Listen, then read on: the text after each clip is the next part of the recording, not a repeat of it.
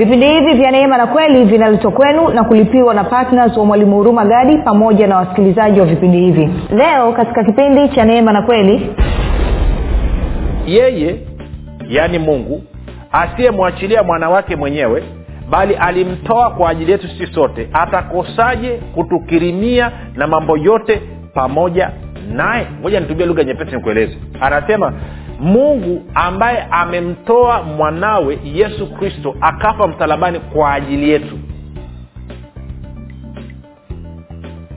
Unadhania kuna kitu gani cha thamani ambacho yeye hawezi kukupatia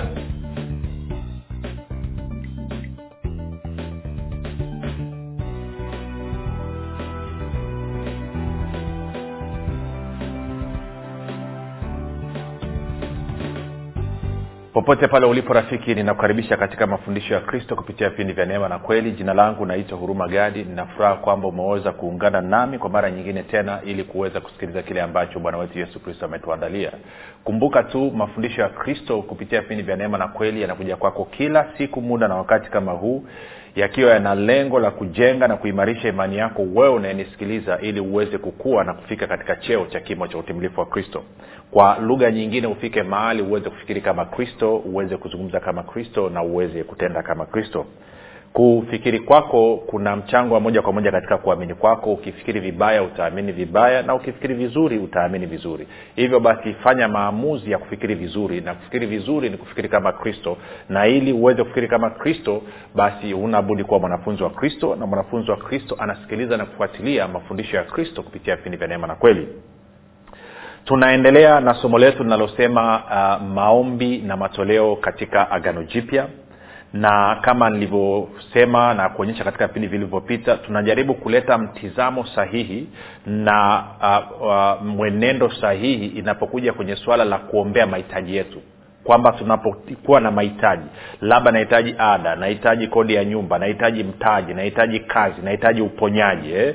nahitaji labda mume ama mke then naombaje mbele za mungu na je kama ndo hivyo habari ya matoleo na nafasi gani? Kwa sababu eneo la matoleo na maombi limetumika vibaya na limeumiza watu wengi sana. Kwa hiyo tunataka tulete utaratibu mzuri ufahamu mzuri ili basi mtu atakapofanya maombi yake na hapo atakapoamua kutoa basi awe na mtizamo sahihi na kichocheo sahihi na aweze kuenenda katika utaratibu sahihi ili aweze kupata matokeo sahihi ambayo ameyakusudia na tumekusha ongea mambo mengi kama vile ambavyo pia tutaendelea kuongea leo hii. Lakini kabla sijaendelea niseme tu kwamba eh, kama ungependa kupata mafundisho ya kwa njia ya video basi tunapatikana katika youtube chaneli yetu inaitwa mwalimu huruma gadi. Ukiingia pale subscribe lakini pia utakapoangalia video yoyote usiache kushare usiache kulike pamoja na kushare pia usisahau kubonyeza kengele kama ungependa pia kupata mafundisho ya kwa njia ya sauti basi tunapatikana katika google podcast katika apple podcast na katika spotify.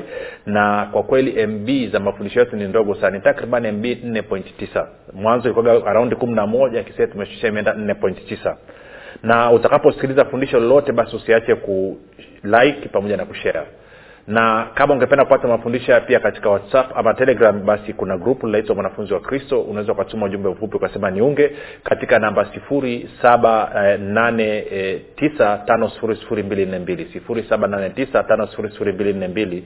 Nawe basi utaweza kuunganishwa.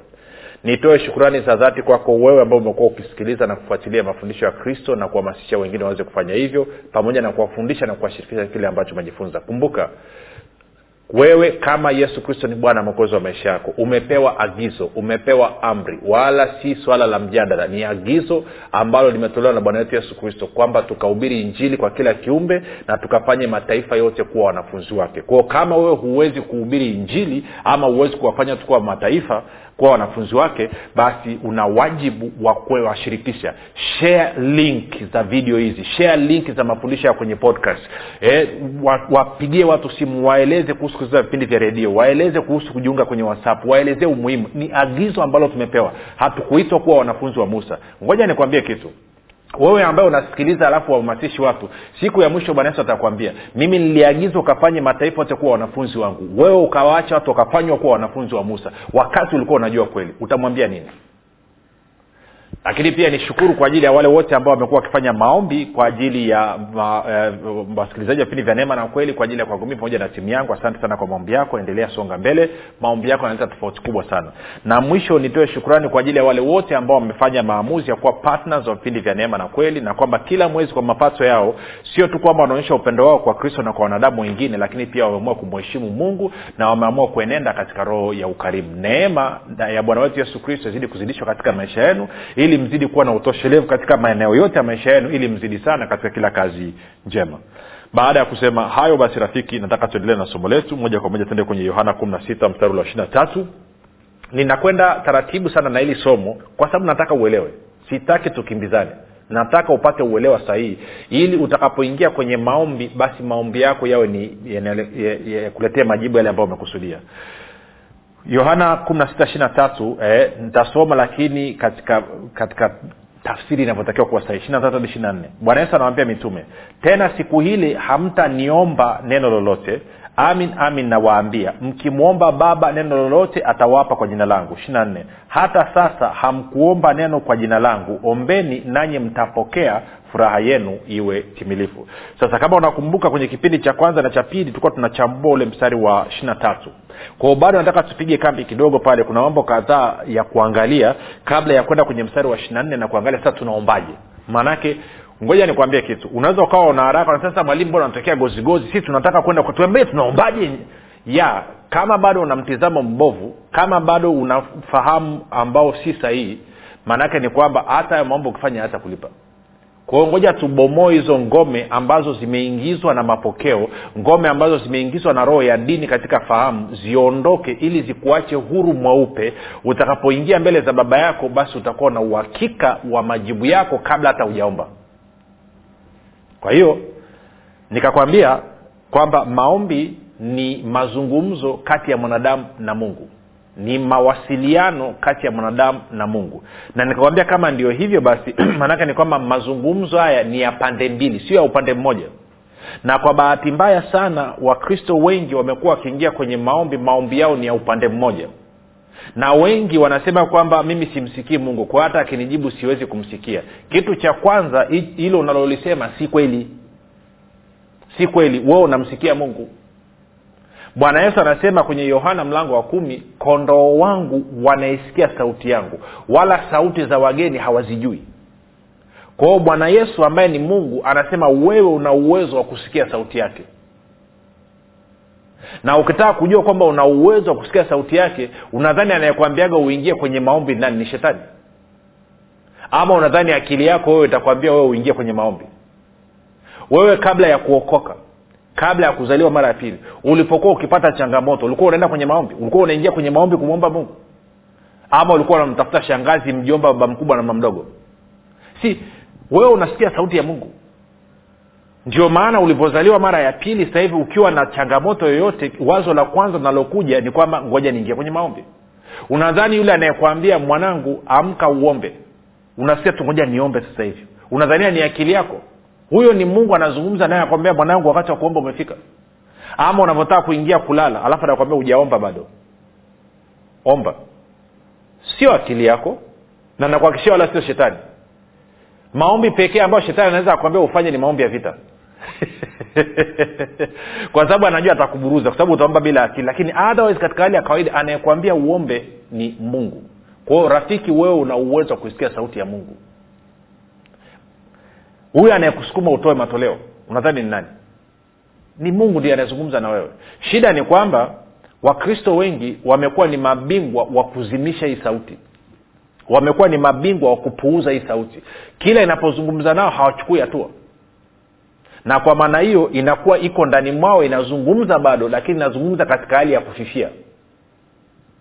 Lakini ungekuwa unaifanyia kazi kila inapozungumza na wewe. Kumbuka okay unasema ntajuaje ni mungu anazungumza na mimi ni shetani? Kwa sababu kumbuka mungu na shetani wote wawili wanatumia mawazo yako. Hilo nataka ulielewe.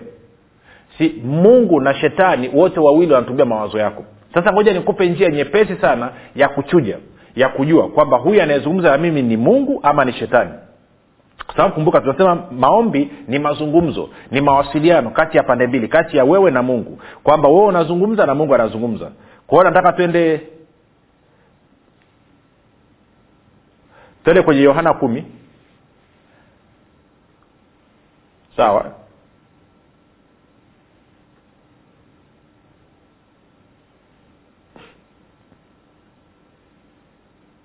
tuanze mstari wa nne mpaka watano alafu tutaruka. Anasema naye awatoapo huyo mchungaji mwema ambaye yesu kristo ndio mchungaji mwema ambaye mungu ndio mchungaji mwema naye awatoapo nje kondoo wake wote humtangulia na wale kondoo humfuata kwa maana waijua sauti yake. Tano mgeni hawatamfuata kabisa bali watamkimbia kwa maana hawazijui sauti za wageni. Kwa hiyo bwana yesu anasema wazi kabisa kwamba wewe kama kondoo wake unaijua sauti yake. Sasa twende mstari wa kumi. Kwa anasema sauti za wageni watakimbia. Kwao utajuaje hii ni sauti ya mgeni sasa? Na utajuaje hii sauti ya mchungaji mwema? Utajuaje hii ni sauti ya shetani na hii ni sauti ya mungu? Simple. Angalia ule mstari wa kumi. Anasema mwivi haji ila aibe na kuchinja na kuharibu. Mimi nalikuja ili wawe na uzima kisha wawe nao tele. Nikisoma kwenye tafsiri ya kwenye bibilia habari njema anasema hivyo mstari wa kumi. Anasema mwivi huja kwa shabaha ya kuiba kuua kuharibu. Mimi yaani yesu mchungaji mwema nimekuja mpate kuwa na uhai uhai kamili ama uzima na uzima tele. Kwa hiyo maana yake nini neno lolote litakapokuja kwenye akili yangu sauti yoyote itakapokuja wazo lolote litakalokuja katika akili yangu lazima nilipime. Je hili linaloambiwa linaiba linaua na kuharibu? Au linaleta uzima na kusababisha nio na uzima tele? Tuko sawa sawa? Okay. Kwa mfano sauti imekuja anasema we kalewe tu bwana huko kwenye neema sasa hivi. Haina shida yote mungu ana noma. Jiulize swali hili. Unapokwenda kunywa pombe nini kinatokea? Tunafahamu unapoenda kunywa pombe lako inaibiwa na wenye baa. Alafu tunafahamu uchumi wako pamoja na afya yako vinaharibiwa. Lakini pia tunafahamu pombe kisha kukamata ukapindukia mara mafigo yamefeli kwa hiyo mwisho wa siku utaishia kufa kwa unaweza ukaona kwamba hilo wazo lilokuja sema kanywe pombe tuko kwenye neema hamna shida. Hilo ni wazo la shetani. Kwa sababu linaiba linachinja ama linaua na kuharibu. Lakini limekuja wazo. Ingia kwenye maombi sali moja. Umwabudu kumsifu na kumtukuza mungu wako. Unafahamu ukienda mbele za mungu mungu ni mtoa uzima. Kwao hilo wazo linakusababisha upate nini? Uzima. Tunakwenda sawasawa limekuja wazo la toa. Changia gharama labda ya ujenzi wa kanisa ama changia gharama sijui kwenye uniform za kwaya. Sijui ama changia gharama ya vipindi vya, vya, vya redio vya injili vya mtumishi huyu. Jiulize swali hili. Kwanza unaangalia mafundisho yanayofundishwa. Yanatoa uzima ama yanaleta mauti? Maana kama unayemtoa una kwake anafundisha torati na tunafahamu nguvu ya, ya mauti ni dhambi na nguvu ya dhambi ni torati. Kwa hiyo torati inasababisha dhambi na dhambi inaua. Alafu ukachangia gharama za hivyo vipindi maanaake ni kwamba wewe umeshiriki kwenye kuiba kuchinja na kuua. Kwa hiyo ni tatizo. Lakini kama anafundisha mafundisho yenye uzima na wewe ukatoa huko maanaake ni kwamba umechagua unaweza kunyelewa ndivyo ambavyo tunapima. Yohana kumi kumi ndio ndio kichujio chetu cha kupima mawazo. Lipi la mungu lipi la shetani? Nadhani nimeeleweka mpaka hapo. Sihitaji kuzungumza sana. Eh? sihitaji kuzungumza sana.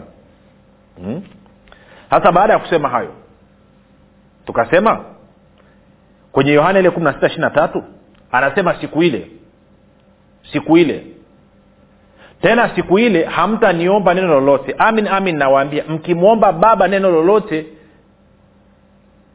anasema tena siku ile hamtaniomba neno lolote. Amin amin nawaambia. Mkimwomba baba neno lolote atawapa kwa jina langu. Na nikakwambia sababu ambayo mungu anakujibu ni kwa sababu anakupenda. Tuliona kwenye ule mstari wa, wa ishirina saba ambao bwana anasema kwa maana anasema ishirina sita mpaka ishirina saba. Na siku ile hamta omba kwa jina langu anasema na siku ile mtaomba kwa jina langu wala siwaambii ya kwamba mimi nitawaombea kwa baba.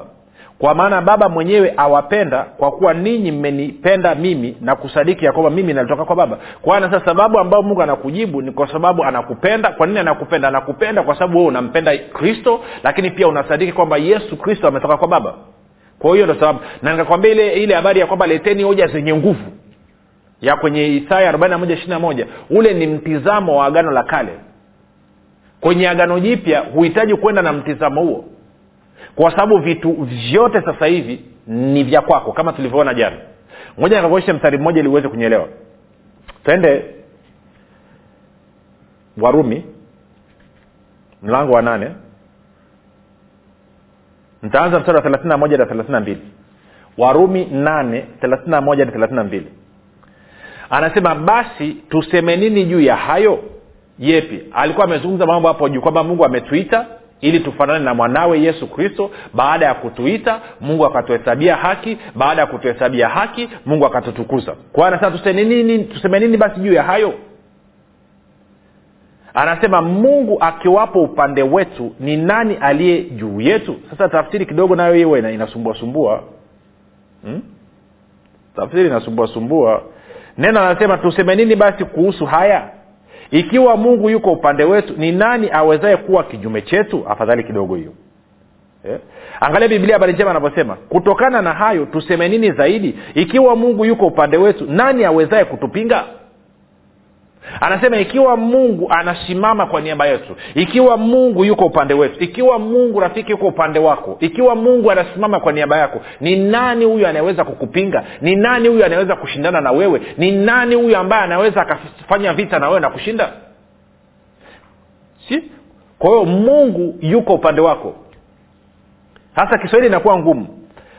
Mungu god is for you and not against you. Mungu yuko upande wako na wala hayuko kinyume chako. Na sasa hivi unategemea you are expecting what god will do for you and not to you. Maanake wengine wanadhania kwamba kwamba tunatarajia yale ambayo mungu atayafanya kwa niaba yetu na kwamba yale atatufanya. Maanake wengine wanadhania kwamba mungu atakupiga mungu atakupiga na majibu mungu atakupiga no, no, no. thats wrong. Sasa angalia hii. Anasema basi tuseme nini juu ya hayo? Mungu akiwapo upande wetu ni nani anayeweza kuwa kinyume chetu ama ni nani anaweza kushindana na sisi? Sasikia mstari wa thelathini na mbili.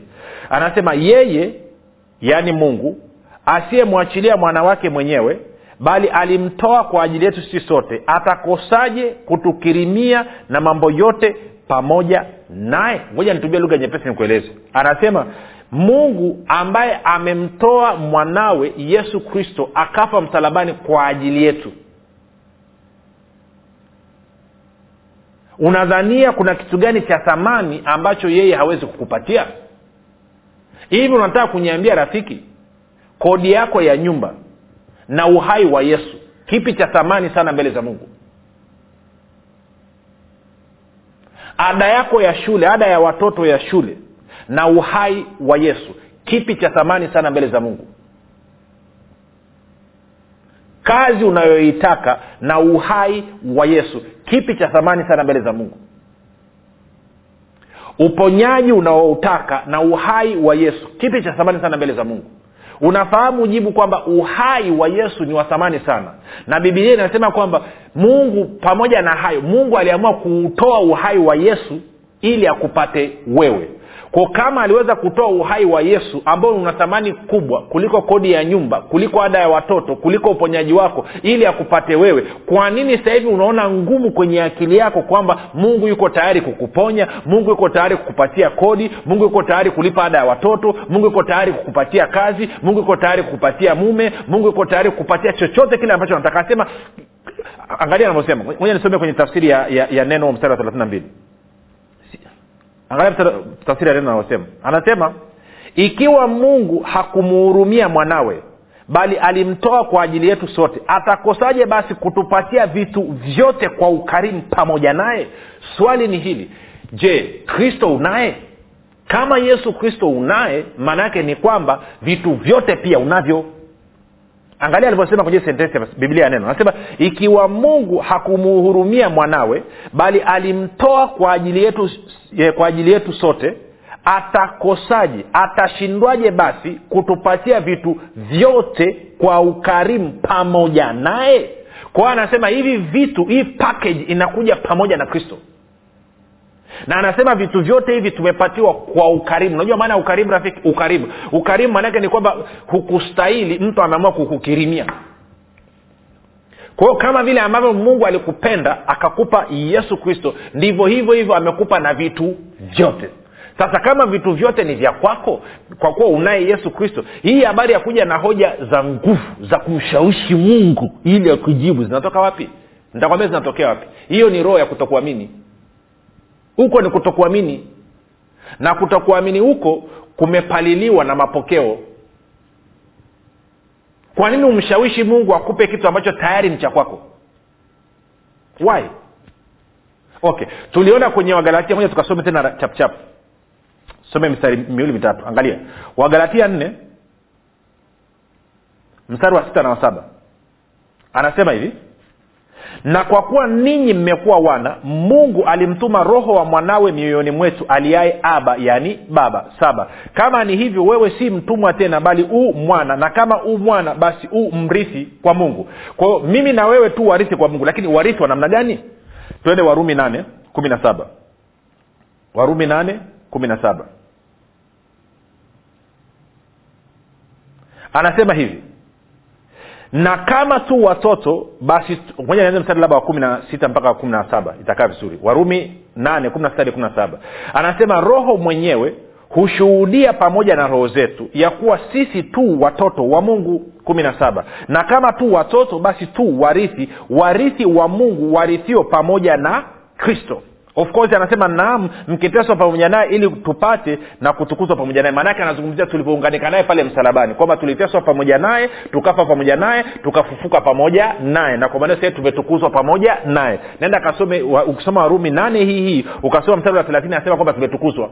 Kwa hiyo pointi ni nini? Pointi ni kwamba anasema sisi tu warithi warithi pamoja na kristo.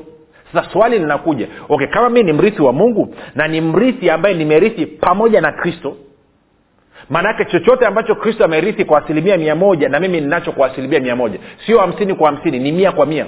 Chochote ambacho kristo amekirithi ndicho ambacho mimi nimekirithi. Sasa kristo amerithi nini? Tenda waibrania waibrania mlango wa kwanza. Nitasoma mstari wa kwanza mpaka ule wa, wa, wa, wa pili watatu pale anasema mungu ambaye alisema zamani na baba zetu katika manabii kwa sehemu nyingi na kwa njia nyingi mbili. Mwisho wa siku hizi amesema na sisi katika mwana yaani ambaye kristo aliyemweka kuwa mrithi wa yote tena kwa yeye aliufanya ulimwengu. Kwa hiyo anasema yesu kristo ni mrithi wa yote na wewe rafiki ni mrithi pamoja na kristo. Kwa hiyo wewe ni mrithi wa vitu vyote huo ni ushahidi wa nne nakupa kwamba wewe ni mrithi wa mungu. Na in unarithi vitu vyote. Nilikuonyesha kwenye kwenye kwenye luka kumi na tano eh, nadhani thelathini na moja alafu nimekuonyesha hapo kwenye warumi nane thelathini na mbili sasa nimekuonyesha hapa kwenye wabrania moja mstari wa pili kwamba wewe ni mrithi wa vitu vyote. Na kwa maana hiyo sasa tukamalizia na moja kwenye wakorinto wa kwanza. Wakorinto wa kwanza. Mlango wa tatu mstari wa ishiri na moja. Angalia hii. Anasema hivi. Anasema tatu anasema hivi basi basi mtu yeyote na asijisifie mwanadamu kwa maana vyote ni vyenu vyote ni vyenu. Mstari wa ishiri mbili kwamba ni paulo au apolo au kefa au dunia au uzima au mauti au vile vilivyopo sasa au vile vitakavyokuwapo vyote ni vyenu. Nanyi ni wa kristo na kristo ni wa mungu. Kwa anasema vitu vyote ni vyenu. Sasa swali ni hili kama rafiki nimekupa mistari zaidi mistari minne tofauti. Inasema vitu vyote ni vya kwako kwa sababu wewe ni mrithi wa mungu kwa sababu mungu ni baba yako. Unavyoenda kwenye maombi ukapeleka hoja zako zenye nguvu za kujaribu kumshawishi mungu uone umejaa kutokuamini. Na ndio maana upokee kitu. Ndio maana upati majibu yako. Unaenda kumshawishi mungu akupe kitu ambacho tayari ni cha kwako. Hiyo inaitwa kutokuamini na kutokuamini ndio ambako kunazuia mkono wa mungu usiingie kazini na kufanya mambo makubwa. Wanafunzi walivyoshinda kutoa pepo la kifafa wakamuza mbona si hatukuweza kumtoa? Akawambia kwa sababu ya kutokuamini kwenu. Matayo kumi na saba ishirini kusema kwenye bibilia ya new king james version alipoenda kwao nazareti biblia anasema hakuweza kufanya miujiza mikubwa isipokuwa aliweka mikono yake juu ya watu wachache akawaponya magonjwa yao. Akashangaa kwa sababu ya kutokuamini kwao. Kwao kutokuamini kwa watu wa nazareti kulimzuia yesu kristo kufanya mambo makubwa kulimzuia mungu kufanya mambo makubwa. Na kinachomzuia mungu kufanya mambo makubwa katika uchumi wako katika kupatia mahitaji yako ni kutokuamini kwako. Kwa sababu hukubali hujaamini kwamba vitu vyote ni vya kwako. Bado unavyoomba unaomba kama uko kwenye agano la kale ukijaribu kumshawishi mungu kuhusu vitu ambavyo ni vya kwako. Kwa hiyo tufanyaje tubu badilisha mtizamo. Inakuwaje? Tutaongea kesho. Lakini tuende kwanza na ndugu ambaye hajampokea yesu kristo kuwa bwana mwokozi wa maisha yake. Kama ungependa kufanya hivi ili uwe mrithi pamoja na kristo mrithi wa vitu vyote fanya maombi yafuatayo. Sema mungu wa mbinguni nimesikia habari njema. Naamini yesu kristo ni mwanao.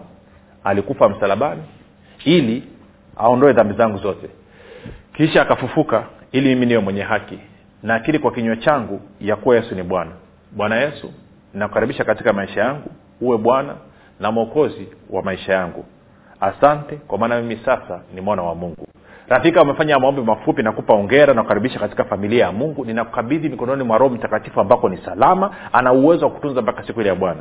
Tukutane kesho muda na wakati kama huu. Jina langu linaitwa huruma gadi. Nakumbuka yesu ni kristo na bwana kwa nini usifanye maamuzi sasa ya kuwa patna wa mwalimu huruma gadi katika kueneza injili kwa njia ya redio kupitia vipindi vya neema na kweli? Ungana na mwalimu huruma gadi ubadilishe maisha ya maelfu ya watu kwa kuwa patna wa vipindi vya neema na kweli katika redio. Kwa kutuma sadaka yako ya upendo sasa kupitia nambari 7645242 au 6735242 au 7895242 kila unapotoa sadaka yako ya upendo tambua kwamba bwana atakufanikisha katika mambo yako yote unayoyafanya. Mungu ataachilia kibari cha upendeleo katika maisha yako na hivyo kufungua milango yote iliyokuwa imefungwa. Bwana ataachilia neema maalum ambayo itasababisha utoshelevu katika maeneo yote ya maisha yako ili wewe uzidi sasa katika kila kazi njema.